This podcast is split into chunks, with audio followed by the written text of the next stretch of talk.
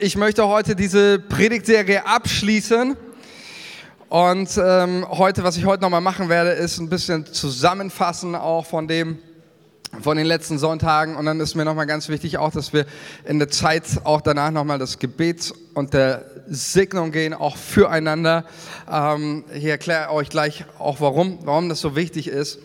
Und äh, nächsten Sonntag, ich freue mich auch schon richtig, da machen wir den Sack dann ganz zu, ähm, werde ich, äh, wenn wir keine Predigt in dem Sinne halten, wie ihr das gewöhnt seid, sondern ich werde hier vorne ein Interview führen mit einer Person, die lange Zeit ihres Lebens äh, mit dem Thema Irrlernen sehr stark in einer Bewegung drin war in, denen, in der es alle möglichen Irrlehren gab. Und wir werden uns darüber unterhalten, was macht Irrlehren mit uns, was macht richtige Theologie, falsche Theologie. Es wird sehr lebensnah, sehr praktisch. Und ich freue mich da schon richtig drauf, ermutige dich einfach mit am Start zu sein. Und ähm, glaube, wird ein ganz, ganz äh, wundervoller Sonntag. Und ich möchte mit euch einsteigen. Mal, ähm, dieser Vers ist mir, ist mir heute Morgen noch so ins Herz gewachsen, weil er einfach nochmal das beschreibt, was eigentlich in den letzten Sonntagen immer wieder über richtige und falsche Theologie gesprochen. Wir haben uns angeschaut, was ist eigentlich das Wesen von Lehre und auch das Wesen von Irrlehre. Und es gibt so eine, eine Aspekt, auch wenn wir ins Neue Testament schauen, wie haben die Leute gelehrt, damals die Apostel, wie haben sie von Jesus gelehrt. Und für mich gibt es ein großes Vorbild in Bezug auf das Lehren und das Predigen. Und das ist ein Mann namens Apollos. Habt jemand schon mal von Apollos gehört? Nachzulesen in der Apostelgeschichte 1824. Denn der ist so ein, so ein Prototyp für alle Prediger, alle Lehrer, irgendwie, die, die äh, das Wort Gottes predigen, ist er ein absolutes Vorbild. Und dann heißt es folgendes über ihn in Apostelgeschichte 1824. Ein Jude aber mit Namen Apollos, aus Alexandria gebürtig. Das war damals die absolute Elite der damaligen Weltzeit. Alexandria ist das, ähm, wie soll man sagen, äh, das, das München von Deutschland oder ähm, da kommt auf jeden Fall. Er war ein beredeter Mann, also ein kluger Kopf, der mächtig war in den Schriften. Das ist eigentlich Standard für die damalige Zeit, sich auszukennen in der Bibel. Aber der war ein Experte, ja, es war ein Professor mehr oder weniger. Der war mächtig in der Schrift. Er kam nach Ephesus und dann heißt es über ihn folgendes ist, dieser war im Weg des Herrn unterwiesen und brennend im Heiligen Geist redete und lehrte er sorgfältig die Dinge von Jesus. Halleluja, oder? Also das ist so dieses Wort, das hier auch im Griechischen das Grundwort, dieses brennend im Geist heißt, durch den Heiligen Geist angezündet redete er von Jesus. Das ist, so, das, ist das Wort, jedes Pfingstlerherz muss da höher schlagen. So, ja? Äh, er redete brennend, er, er, er langweilte nicht die Leute, sondern du hast, wenn der über Jesus gesprochen hat, da war es nicht langweilig, du hast ihm die Begeisterung, das Feuer in seinen Augen, in seinem Gesicht gesehen.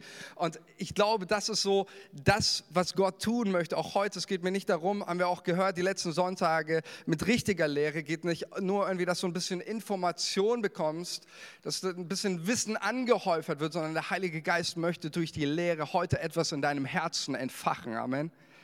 Gott möchte heute was entfachen in deinem Herzen durch das Wort Gottes. Er möchte etwas entzünden. Vielleicht kennt ihr von euch ähm, die Emmaus-Jünger. ähm, das sind so so ein Jünger ist, diese Geschichte findet sich in den Ostergeschichten, äh, also der Auferstehungsgeschichten Jesu. Und Jesus geboren ist, sind die Augen zu irgendwie. Und Jesus läuft mit ihnen und dann heißt es, er legte ihnen die gesamte alttestamentliche Schrift aus, von 1. Mose und die ganzen Propheten durch. Ja, also ich weiß nicht, wer da nächsten Sonntag dabei wäre, wenn ich sagen würde, also wir gehen mal von 1. Mose bis ganz zum Schluss, äh, letzten Buch der Bibel, gehen mal alles durch. Und Jesus macht das und dann heißt es und dann sagen sie zueinander, die DNA der ersten Christen ist Feuer. Deswegen predigten sie brennend. Deswegen predigten sie feurig. Deswegen alles, was sie tat, war geprägt von diesem Feuer, dieser Begeisterung, aber die nicht aus ihnen herauskam, sondern die durch den Heiligen Geist kommt. Und mein Gebet ist es für heute Morgen, das ist, das ist, da habe ich mich reingekniet dass heute in deinem Herzen etwas entfacht wird. Und deswegen wollen wir auch noch mal eine Zeit haben, auch im Anschluss dieser Zusammenfassung, die ich heute bringe, ist eigentlich nichts Neues, sondern ich möchte noch mal abrunden, zusammenfassen, auch ähm, um die Dinge noch mal festzumachen, dass wir uns diese Zeit nehmen, auch noch mal zum Gebet. Und ich glaube, dass der Geist Gottes heute etwas in deinem Herzen entfachen möchte. Sind wir bereit dazu? Dann lass uns mal laut Amen sagen. Amen. Okay, wir steigen noch mal kurz und knackig ein um das, was es die letzten Sonntage immer wieder ging. Es ging um Thema richtige Lehre, falsche Lehre, Irrlehren immer wieder, ähm, Irrlehren der heutigen Zeit, also die aktuellen Irrlehren. Und wir haben festgestellt, dass wenn wir in die Bibel schauen, dass das ganze Thema Irrlehren nicht irgendwie so ein Randthema ist, so, ah ja, gibt es auch noch, sondern wir haben festgestellt, wenn wir die erste Folie ähm, oder die zweite mal nochmal anschauen, dann lesen wir, dass in 1. Äh, Matthäus 24 Jesus sagt, ähm, in seiner Endzeitrede, die beginnt er folgendermaßen, seht zu, dass euch nicht jemand verführe. Damit beginnt Jesus seine Endzeitrede. Und das wiederholt er an verschiedenen Stellen. Ähm, es werden viele falsche Propheten, viele falsche Christus. Habt Acht, passt auf. Also es ist eigentlich so ein Dauerthema, vor allem auch in den Endzeitreden Jesu, dieser Aspekt. Passt auf, dass euch nicht jemand verführe. 1. Timotheus 4, Vers 1 sagt auch nochmal ganz deutlich, greift Paulus das auf und sagt auch ganz klar nochmal, der Geist hat allerdings unmissverständlich vorausgesagt. Es gibt vielleicht so Dinge, wo man, ja, wo man nicht ganz weiß, okay, ist ein bisschen missverständlich, aber hier sagt Paulus, unmissverständlich, klipp und klar, ganz deutlich. Ohne Wenn und Aber hat der Heilige Geist etwas vorausgesagt, nämlich dass am Ende der Zeit manche vom Glauben abfallen werden. Traurige Sache. Manche werden vom Glauben abfallen. Sie werden sich irreführenden Geistern zuwenden und auf Lehren hören, die von dämonischen Mächten eingegeben sind. Also das haben wir gesehen, dass ähm, auch an verschiedenen anderen Bibelstellen, dass letztendlich jeder Brief auch des Neuen Testaments thematisiert in irgendeiner Art und Weise Irrlehre ähm, und macht deutlich, dass das immer mehr und mehr auch zunimmt. Deswegen haben wir so eine, eine Faustregel mit eins, da geht es um eine Grundhaltung, nämlich, da hieß es, ich weiß, nächste Folie, da hieß es, glaubt nicht jedem. Glaubt nicht jedem. Das hat euch gefallen, ne? Das gefällt uns als Deutschen, ja, diese Skepsis. Glaubt nicht jedem, der behauptet, dass Gottes Geist durch ihn redet. Prüft vielmehr genau, ob das, was er sagt, wirklich von Gottes Geist stammt. Denn in dieser Welt verbreiten viele falsche Propheten ihre Irrlehren. Ja, also das ist so ähm, das, was Johannes seinen, seinen Adressaten mitgibt und sagt, hey Leute, glaubt nicht jedem. Ähm, prüft alles, sagt Paulus einmal.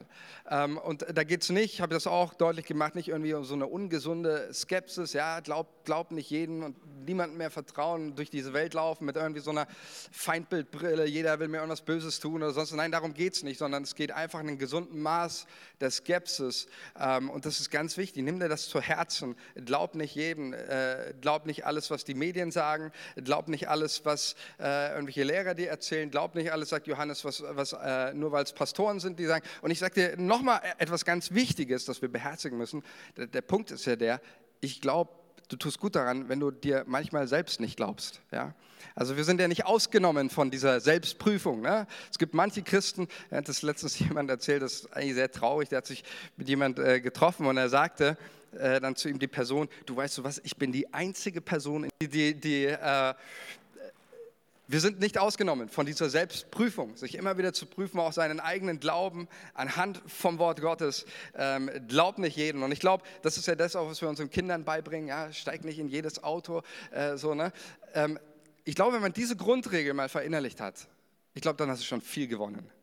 Mit so einer gewissen, wie gesagt, gesunden Skepsis. Ich habe deutlich gemacht, um was es dann nicht geht, ja, so nur noch da sitzen, ja, ich glaube hier gar nichts mehr, so, ne, sondern dass es einfach um eine gesunde Haltung geht ähm, gegenüber dieser Welt. Warum? Weil die Bibel eben deutlich macht, es gibt viele falsche Propheten, Menschen, die äh, nicht die Kirche, die nicht dich, die nicht dein Seelenheil im Blick haben, sondern nur sich selbst und ihren Wünschen, ihren Interessen.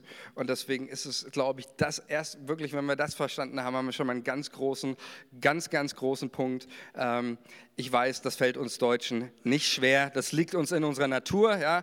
Vielleicht fallen wir auch manchmal auf der einen Seite ein bisschen runter, aber das ist einfach, das wollte ich uns mitgeben, weil das wichtig ist. Ähm, und dann haben wir nochmal dieser Vers 2 Timotheus 4.1, der fasst es für mich nochmal ganz, ganz gut zusammen, was wir gehört haben Und den möchte ich euch einfach nochmal vorlesen, wie gesagt, weil dieser, dieser Bibeltext eigentlich ähm, alles sagt, was gesagt werden muss. Ähm, und auch nochmal auch die letzten Themen nochmal zusammenfasst. 2. Timotheus 4, Vers 1. So ermahne ich dich, das ist an Timotheus geschrieben, ähm, ich ermahne dich inständig vor Gott und Christus Jesus, der richten wird, die Lebenden und die Toten und bei seiner Erscheinung und seinem Reich. Das ist der Aspekt, den wir letzte Predigt gehört haben. Ähm, alles steht bei Paulus in seiner Theologie unter dem Gericht Gottes. Dieser letzte Tag, dieser letzte Moment, wo es ein Weltgericht gibt und ähm, Jesus als Herr aller Herren, König aller Könige und Richter dieser Welt auftritt. Und bei Paulus ist es eben, dieses macht nochmal die Dringlichkeit. Es sagt nochmal Timotheus, hey Timotheus, nimm es nicht, nimm's nicht auf die Leichte oder nimm es nicht lässig, sondern es geht um was, immer im Hinblick auf das Gericht Gottes. Und, und das ist so, einfach das auch nochmal will ich dich erinnern daran, dass du, darum ging es letzten Sonntag, ja, dieses Wohlfühl-Evangelium, äh, das gewisse Themen ausblendet und es, es fehlt etwas, eine unvollständige Theologie, äh, wo das Gericht fehlt, weil auch hier wird wieder deutlich, hey, es geht um was. Es darf uns, die Bibel darf uns ein bisschen deut, darf uns hier deutlich machen, nicht ein bisschen, in seiner Gänze deutlich machen. Es geht um was, mein Freund. Meine, die Läufer, die laufen ähm, und vergleicht das Bild eines griechischen Athleten, nimmt er dieses Bild und sagt, die Läufer, die laufen alle für einen Kranz, der heute schön ist und morgen vergeht, für einen Kranz, der verwelken ist. Wir aber laufen für einen ewigen, unvergängliche Siegeskrone. Und ich glaube, das darf uns immer wieder bei all unserem Leben, ähm, bei all unserem Dienen, in all unseren Gebeten, darf uns das vor Augen geführt werden. Es geht um nichts weniger als um den ewigen Siegeskranz, der jetzt schon für dich bereitet ist im Himmel und für dich bereit liegt. Und äh, du sollst so leben, dass du diesen, diesen Kranz eines Tages von Gott empfangen kannst. Wir gehen nicht, haben wir auch gehört, wir gehen nicht mit Angst auf dieses Gericht entgegen, sondern mit Freude, weil wir wissen, dass die, wie es Jesus sagt, ähm, die an ihn glauben, nicht mehr unter ein verurteilendes Gericht kommen, sondern vom Tod zum Leben hindurch gedrungen sind. Also unter dem Aspekt steht das. Und dann heißt es hier, predige das Wort, steh dazu, es sei zur Zeit oder zur Unzeit. Haben wir uns letzten Sonntag mit beschäftigt, Thema Zeitgeist. Und für mich ist das so ein bisschen Paulus, also dieses, so wie ich das mal verstehen würde, das, was Paulus hier sagt, mit ähm, Zeit und Unzeit. Vers 2, ja. Steh dazu, Zeit und Unzeit. Ich will es mal so formulieren. Paulus hat Momente erlebt, die würde er beschreiben als, hey, da ist es Zeit des Evangeliums, eine Zeit für das Evangelium. Haben die Apostel erlebt. Momente hat es Bekehrungen, Heilungen, Befreiungen, große Freude, dass einfach das Evangelium zu predigen äh, macht so viel unglaublich viel Spaß, weil du siehst sofort die Auswirkungen vom Wort Gottes. Menschen nehmen es an, Tausende kommen zum Glauben. Das ist Zeit und Paulus sagt, predige das Wort, sei es zu dieser Zeit. Dann hat Paulus aber auch Unzeiten erlebt und das ist das Gefühl, irgendwie das Evangelium, das passt passt nicht rein in diese Zeit.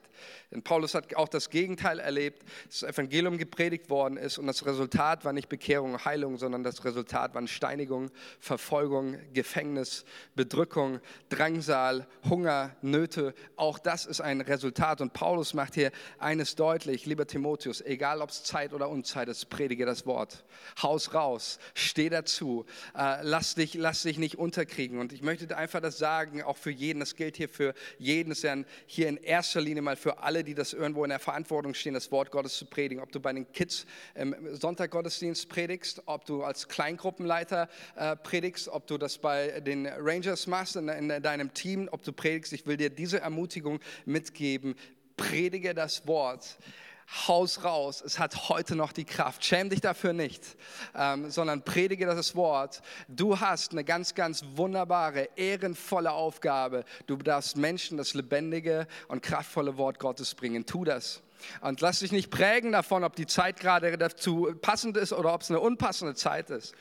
Und das ist wichtig. Nimm dir das zu Herzen, mach dir das für dich fest. Und dann heißt es hier weiter, sagt Paulus, weise zurecht ja, also sprich an auch Timotheus, was nicht in Ordnung ist. Äh, weise zurecht, drohe, heißt Konsequenzen aufzeigen, macht den Leuten deutlich, was passiert. Auch, und auch das haben wir letztes Mal gesagt, das Wohlfühlevangelium macht hier um so einen Text einen ganz, ganz großen Bogen. Drohen, nee, das geht ja gar nicht. Es muss ja immer positiv sein. Ne? Das ist immer schön motivierend. Nein, Paulus sagt, drohe im Sinne von, zeig Konsequenzen auf. Mach den Leuten deutlich, hey, du kannst so leben, wie du lebst, aber beschwer dich nicht über die Folgen. Zeige den Menschen auf, auch was Verhalten für Konsequenzen hat. Und dann ähm, heißt es auch weiter, ermahne, und das soll er tun mit aller Geduld und Lehre. Und jetzt kommt es auch wieder, weiter geht's dann hier, das wird eine Zeit kommen, dass sie die heilsame Lehre nicht ertragen werden, sondern nach ihren eigenen Begehren werden sie sich selbst Lehre aufladen, nach denen ihnen die Ohren jucken und werden die Ohren von der Wahrheit abwenden und sich den Fabeln zukehren. Du aber sei nüchtern.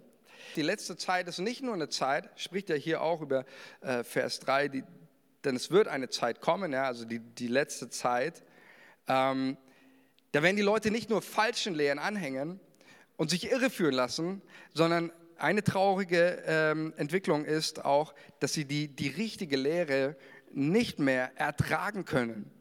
Auch da nochmal kurze Zusammenfassung. Wir haben gehört, äh, äh, Paulus spricht ja in keiner Stelle von der richtigen Lehre, sondern er spricht ähm, richtigerweise von der gesunden Lehre. Denn Paulus, auch so wie wir es heute schon gehört haben, äh, versteht unter, hätte er von richtiger Lehre gesprochen, dann hätten wir immer so das Denken, bei Lehre geht es um, in erster Linie um Dogmatik oder Wissensanhäufung.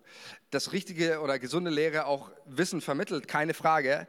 Aber das, was Paulus sagt, ist, äh, mit dem Wort gesunde Lehre macht er den Fokus oder das Ziel der Lehre fest und es geht um Lebensveränderung. Wie wir es heute schon gehört haben von Stefan, nicht, nicht Information, sondern Transformation. Darum geht es.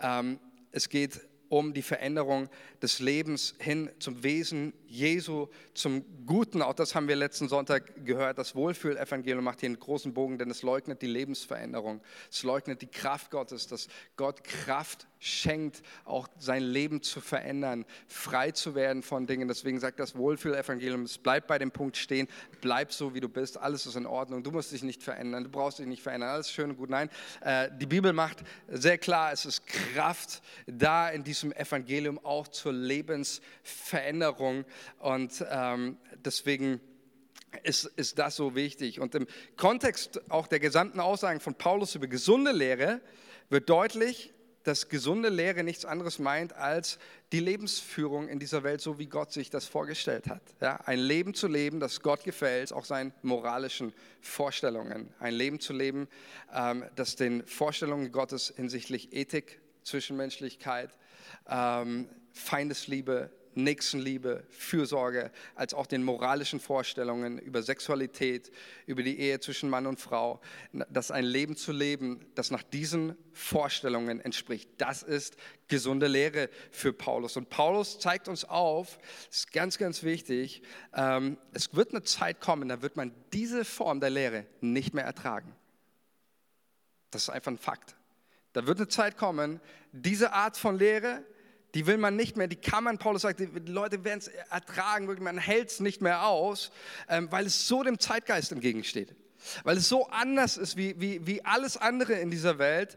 Ähm, und da sitzt du und ich, da, da sitzt man in einer Predigt und man, man hält es kaum, man hält es kaum aus. Und ich habe es letztens auch gesagt, ähm, mir geht es ja selber manchmal so, mit manchen Themen, die liest du, du hörst in der Bibel und denkst dir, boah, wie soll ich das mit meinem aufgeklärten, modernen Menschenbild irgendwie oder in unserer Zeit und wie ist das so unpassend, das ist so unbequem und äh, es geht mir oft selbst so.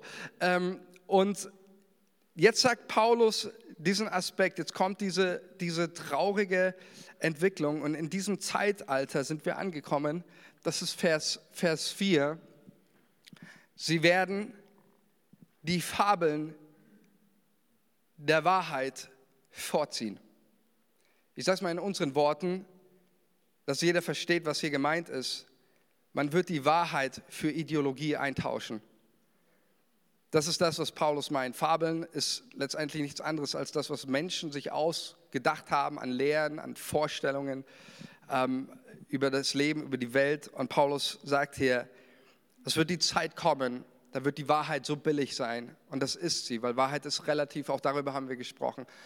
Wer jemand behauptet, Wahrheit zu haben oder Wahrheit zu kennen, ist schon mal gleich suspekt irgendwie. Das ist ein relativer Begriff, ist ein Begriff, der in unserer heutigen Zeit absolut entwertet wurde und deswegen ist es ein billiger Tausch, auch ein Tausch, der für viele, auch viele Christen scheinbar kein Problem mehr darstellt, die Wahrheit einzutauschen für Ideologie. Und jetzt geht es einfach in diesen zwei Aspekten, bevor wir ins Gebet gehen, auch nochmal eine Wiederholung, nochmal darum, was kann ich tun? Wie komme ich hier durch? Wie komme ich durch diese Zeit durch? Auch der verschiedenen, äh, sag ich mal, Wirrlehren, wirren Zeiten, in denen es keine, keine Orientierung, keine Ordnung mehr gibt. Wie kann ich hier durchkommen? Und das Schöne an der Bibel ist, also ich finde, es ist mit der größte Schatz für mich, die Bibel zu kennen, dass die Bibel uns in so vielen Dingen einfach, in den wichtigsten Dingen unseres Lebens, gibt sie uns absolut Klarheit bezüglich deiner Ewigkeit, bezüglich deines Lebenswandels. Die Bibel macht keine irgendwie dunklen Aussagen, wo wir jetzt irgendwie, ja, wissen wir eigentlich nicht, was sollen wir jetzt machen, sondern die Bibel ist sehr klar. Und Offenbarung 14, 12 ist ein Satz, den möchte ich mit uns lesen, denn der zeigt uns auch nochmal, der fasst das auch nochmal gut zusammen, was ich letzten, letzten Sonntag erzählt habe. Und er zeigt uns, wie wir durch diese Zeit durchkommen, worauf es am Ende ankommen wird letztendlich. Offenbarung 14, 12. Hier, hier muss sich die Standhaftigkeit aller bewähren, die zu Christus gehören. Hier muss sich das standhafte Ausharren der Heiligen zeigen. So, die Übersetzung. Hier muss sich das standhafte Ausharren der Heiligen zeigen. Also es ist ganz klar, äh, hier geht es auch wieder um die, die letzte Zeit. Und Johannes gibt uns zwei Dinge mit, auf die kommt es an. Und er sagt uns folgende zwei Dinge, darauf wird es ankommen, nämlich die da treu bleiben, den Geboten Gottes und den Glauben an Jesus. Diese zwei Dinge wird man fragen, bist du dem standhaft, dem treu geblieben. Und ähm, ich mag das, ihr wisst das, auch immer wieder mal ein bisschen äh, in den griechischen Grund, im Griechen steht, ist, heißt Hypomeno. Und Hypomeno, Hypo, drunter, unter und Meno ist bleiben. Heißt, wortwörtlich würden wir dieses Wort übersetzen, drunter bleiben. Und dieses Wort Hypomeno ist im, im, Neuen Testament ein absolutes Schlüsselwort. Wenn du mal dieses, dieses äh, im Grundtext nachguckst, wie oft dieses Wort Hypomeno vorkommt, in jedem Brief, ständig wird dieses Wort erwähnt. Und es scheint letztendlich einer so der, der charakteristischen Wörter für das äh, frühe Christentum zu sein und zu beschreiben, was Christsein bedeutet. Und wir müssen uns eines vergegenwärtigen, Christsein in den ersten, vor allem auch in den ersten äh, ein, zwei, drei Jahrhunderten, äh, war kein Zuckerschlecken. Ne? Viele, viele waren, so wie auch heute noch in vielen Ländern, mit großen Herausforderungen, äh, Christsein war mit großen Herausforderungen verbunden, wie Verfolgung, gesellschaftliche Benachteiligung, ähm, schwerster Druck, Gefängnis, all diese ganzen Geschichten, ähm, Enteignung, das war oft, ging einher mit an Jesus glauben. Das, das, ist eine Realität, die, ich würde mal sagen, keiner von uns, wenn du nicht irgendwo in, in so einem Land bisher gelebt hast, wo Christen verfolgt worden sind. Keiner von uns kann das ansatzweise nachvollziehen, was diese Art von Jesus-Nachfolge bedeutet. Ähm, alles zu verlieren, Ehepartner, Kinder, Häuser, dein Geld, alles, was du hast, weil du an Jesus glaubst. Und genau das ist das, deswegen ist dieses Wort auch zum Schlüsselwort geworden im Neuen Testament, es immer wieder diese Ermutigung ist, hey, bleib drunter, auch wenn es hart ist. Es gibt eine große Belohnung, auch immer wieder mit dieser Theologie vom Gericht Gottes, als ein Tag der großen Belohnung für die, die sich an Jesus halten und auch ein Tag des schrecklichen Gerichts für alle, die Jesus abgelehnt haben. Und deswegen geht es immer wieder, auch Hebräer 10, Vers 36 nennt dieses Schlüsselwort und da heißt es, ich sage mal erst Hypomeno, aber habt ihr nötig, damit ihr den Willen Gottes tut und das Verheißene empfangt. In unserer Übersetzung wird das meistens mit Geduld oder Treue, aber es geht wieder um dieses drunterbleiben habt ihr nötig, damit ihr den Willen Gottes tut und das Verheißene empfangt. Das ist ein Schlüssel dazu, Gottes Verheißungen zu empfangen. Oft empfangen wir Gottes Verheißungen nicht, weil wir nicht hypomeno sind, weil wir nicht drunter bleiben, nicht unter dem Gebet, nicht unter einem Dienst, nicht unter etwas, was Jesus dir gesagt hat. Denn Jesus sagt einmal in Matthäus 25, da geht es auch um das Weltgericht. Und ihr kennt sicherlich dieses Gleichnis, wo Jesus das Weltgericht bezeichnet mit einem ähm, Herren, der zurückkommt und mit seinen Leuten abrechnet. Und er hat ihnen Talente und auch wieder zurück von dem, sie haben ihre Gaben investiert und dann bringen sie ihrem Herrn diese Gaben wieder. Und ich will eigentlich nur auf diesen einen Satz raus. Und der ist entscheidend und der zeigt uns, worauf es ankommen wird.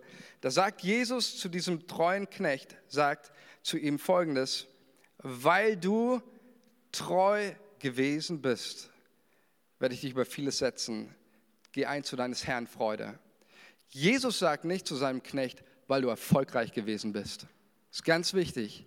Jesus sagt nicht, weil du erfolgreich gewesen bist, sondern weil du treu gewesen bist, weil du drunter geblieben bist, weil du mir gegenüber loyal geblieben bist. Und ich möchte dich einfach an dieser Stelle hier nochmal ganz klar ermutigen. Mach das Wort Hypomene zu deinem Schlüsselwort. Ich möchte dich ermutigen zur Treue, wo auch immer dir Gott etwas geschenkt hat. Bleib drunter. Vielleicht ist das Gebet für deine Enkel, für deine Enkel andauernd zu beten. Bleib drunter. Bete für deine Enkel, für deine Kinder. Vielleicht ist es der, der, der Dienst an, an alten Leuten Leuten oder an kranken Leuten. Gott sagt zu dir, hey, bleib treu, bleib dabei, ähm, sei, sei voll dabei. Vielleicht ist es irgendein anderer Dienst in, in der Gemeinde, vielleicht ist es dein Arbeitsplatz, den Gott dir geschenkt hat, um Menschen für Jesus zu erreichen.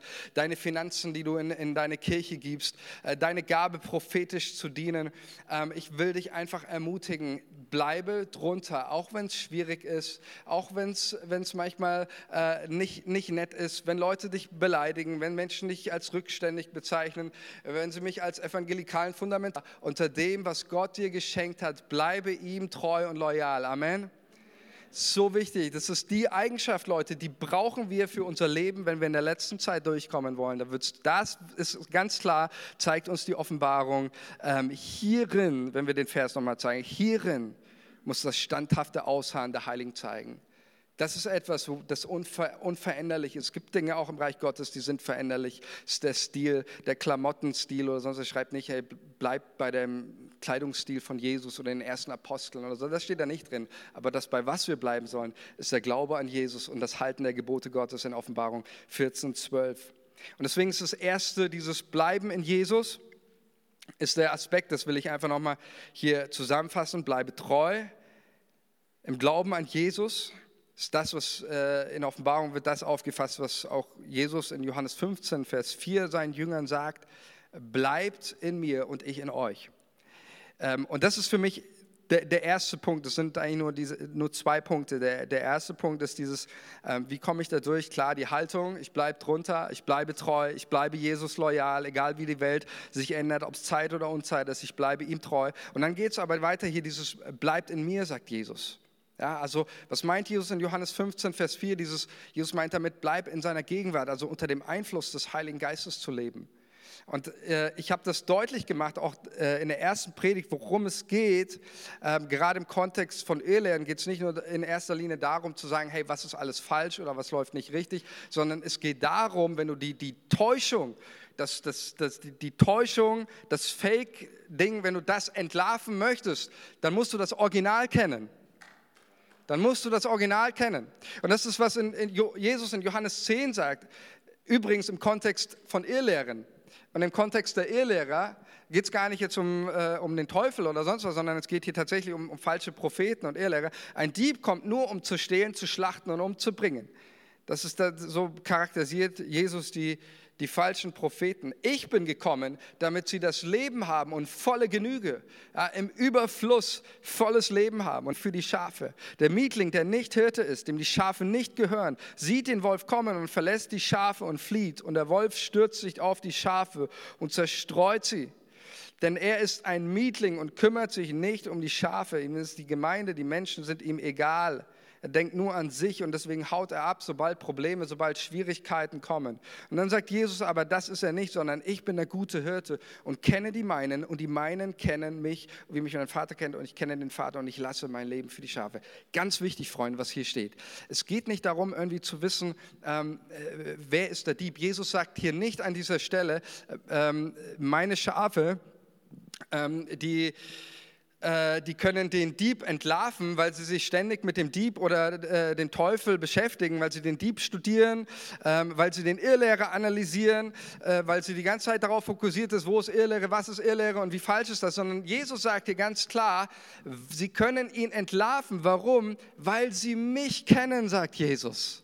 Das ist der Punkt. Du musst das originale kennen, um die Fälschung zu entlarven und nicht auf die Fälschung reinzufallen. Ich habe es auch letztens gesagt, ich glaube, warum so viele Leute abfallen, auch vom Glauben, ist, weil sie nie den echten Jesus begegnet sind, sondern irgendein Fake-Jesus, der ihnen vielleicht in einem Wohlfühlevangelium gepredigt wurde ähm, oder irgendein Jesus, der nicht viel mit dem zu tun hat, den die Bibel uns vorstellt.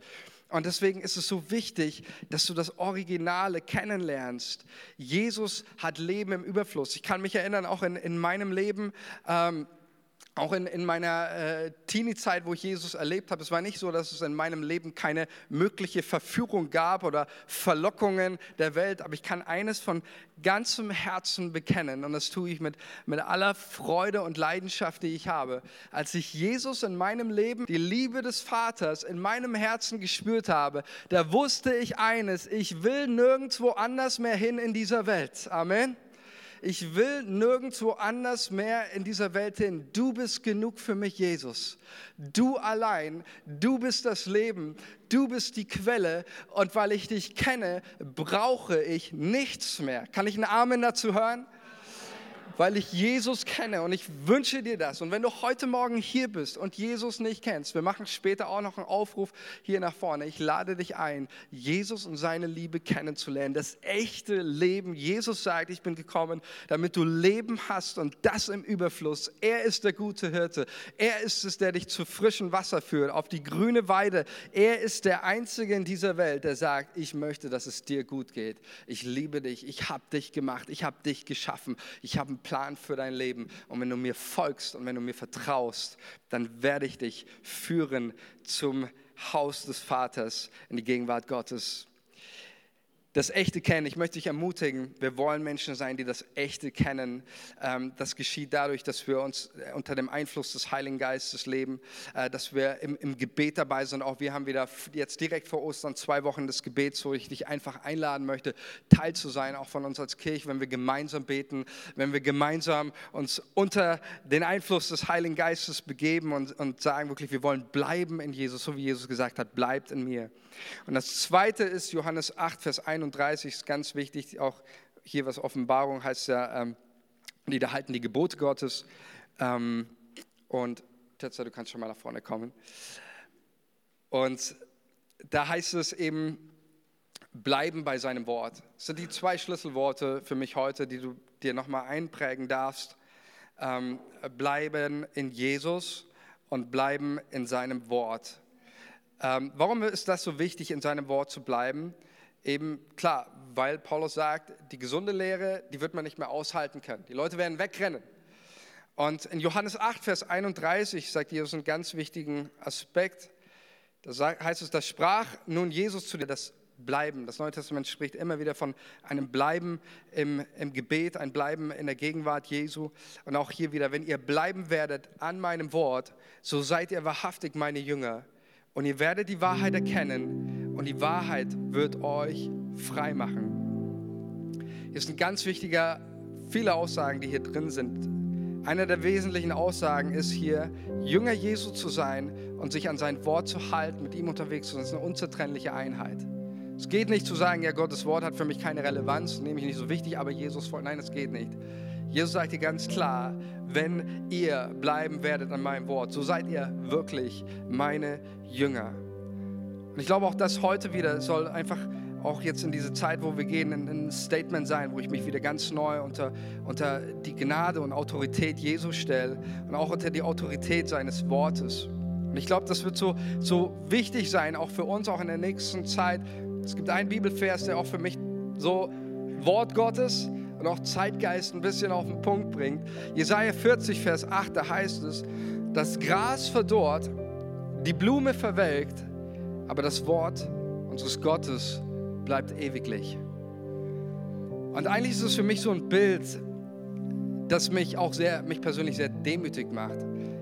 Weil hier wird uns eines gesagt, dass letztendlich die Zeit und alles, eigentlich auch was uns betrifft, alles alles vergeht, Zeiten gehen, alles äh, unterliegt dieser Vergänglichkeit. Meinungen, Strömungen, Denkrichtungen, Zeitgeist, äh, selbst die Natur. Die Bibel sagt hier ganz klar, ich will es mal so formulieren, alles vergammelt. Und ich bin mal ganz ehrlich, auch du und ich. Alles. Nur eines bleibt. Nur eines vergeht nicht in seiner Schönheit, in seiner Reinheit, in seiner Kraft, Leben zu retten und zu verändern. Das Wort Gottes. Und es ist so wunderbar, auch wenn wir mal 2000 Jahre auch Kirchengeschichte zurückschauen.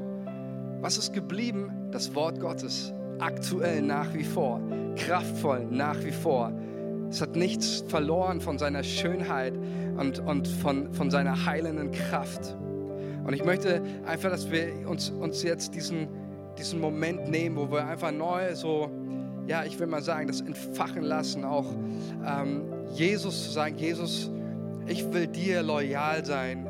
Ich will Hypomeno, ich will mich drunter stellen unter deine Autorität und den Einfluss deines Heiligen Geistes und den Einfluss von, von deinem Wort, weil ich eines verstanden habe. Alles in dieser Welt ist vergänglich, aber wenn ich mich halte, es gibt einen Ort, an dem kann ich mich in diesen stürmischen Zeiten festhalten und das ist das Wort Gottes. Das ist das Wort Jesu, daran kann ich mich festhalten. Und wenn ich mich nicht daran festhalte, ja, dann werde ich halt weggespült von dem, äh, von dem Strom dieser Welt.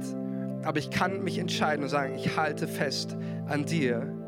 Und so möchte ich diese Predigt schließen und auch diese Predigtreihe äh, mit einem Zuspruch für euch. Und ich lade dich ein, komm, lass uns mal gemeinsam aufstehen. Und ja, wir machen es so, wir machen wir machen, ziehen das jetzt schon vor. Ich habe heute mal ein bisschen was Spontanes vorbereitet für Zeit machen. Und dich einfach jetzt einladen, wenn du heute Morgen hier bist und äh, sagst, ich glaube an Jesus und ich möchte heute Menschen dienen im Gebet, dann lade ich dich ein, nach vorne zu kommen und Gebet anzubieten und für Menschen zu beten. Ich habe hier keinen gefragt, auch ganz bewusst nicht, weil ich mir gedacht habe, wir sind eine Gemeinde Jesu und in der Gemeinde Jesu betet man für Menschen, oder? Und äh, deswegen möchte ich dich einfach ermutigen, äh, wenn es dir auf dem Herzen ist, für Menschen zu beten, einfach dann hier nach vorne zu kommen und für Menschen zu beten. Und ich glaube, es ist auch eine Zeit, wo auch der Heilige Geist hier heute Morgen Gaben freisetzen wird, für auch Leute, die sagen, ich möchte dienen. Ähm, in deinem Herzen eine Entscheidung triffst heute, ich möchte Gott treu sein. Ich möchte einer dieser Menschen sein, zu der Jesus sagt, du treuer und guter Knecht. Und ich glaube, dass es eine Zeit ist, wo Gott Gaben freisetzt, auch im Bereich der Prophetie, im Bereich der Heilung. Gott hat uns so viele Gaben durch den Heiligen Geist geschenkt und heute ist ein Moment auch, wo diese Gaben freigesetzt und entfaltet werden. Der erste Aufruf, und beide Gruppen sollen dann nach vorne kommen, für sich beten lassen. Der erste Aufruf gilt dir, wenn du heute hier bist, von Jesus nichts weißt und ihn nichts kennst, dann komm nach vorne und sag, ich möchte Jesus kennenlernen. Und dann beten wir mit dir gemeinsam zu Jesus, rufen seinen Namen an. Und die Bibel sagt uns, wer den Namen des Herrn anruft, der wird gerettet werden. Und die zweite Gruppe ist einfach für uns alle, heute Morgen wirklich was festzumachen hier. Eine Loyalitätsbekundung in deinem Herzen auch diese, für diese letzte Zeit zu sagen, Jesus, ich möchte mein Leben im Hinblick, wie Paulus sagt, auf diesen letzten Tag voll und ganz leben. Ich möchte, dass das Feuer, das in Apollos gebrannt hat, mit dem er gepredigt hat, dieses Feuer, das soll auch in mir brennen. Dann werden wir für dich beten und dich segnen. Und ich schließe jetzt ab mit einer, einem Vers und vielleicht kannst du schon mal die Leute, die sagen, ich möchte heute dienen im Gebet und ähm, an euch positionieren. Und dann dürft ihr, während Leute dann nach vorne kommen, singen wir auch schon gemeinsam dieses wunderbare Lied, das unseren Blick auf Jesus richtet. Und ich möchte mit diesem Vers schließen. 1. Johannes 4, Vers 4 ist auch wieder Kontext von, von Irrlehrern. Da heißt es, Kinder, ihr seid von Gott und habt jene überwunden. Also hier sind die Irrlehrer und Irrlehren gemeint. Und das spreche ich dir zu in der Autorität Gottes, die jetzt hier ist.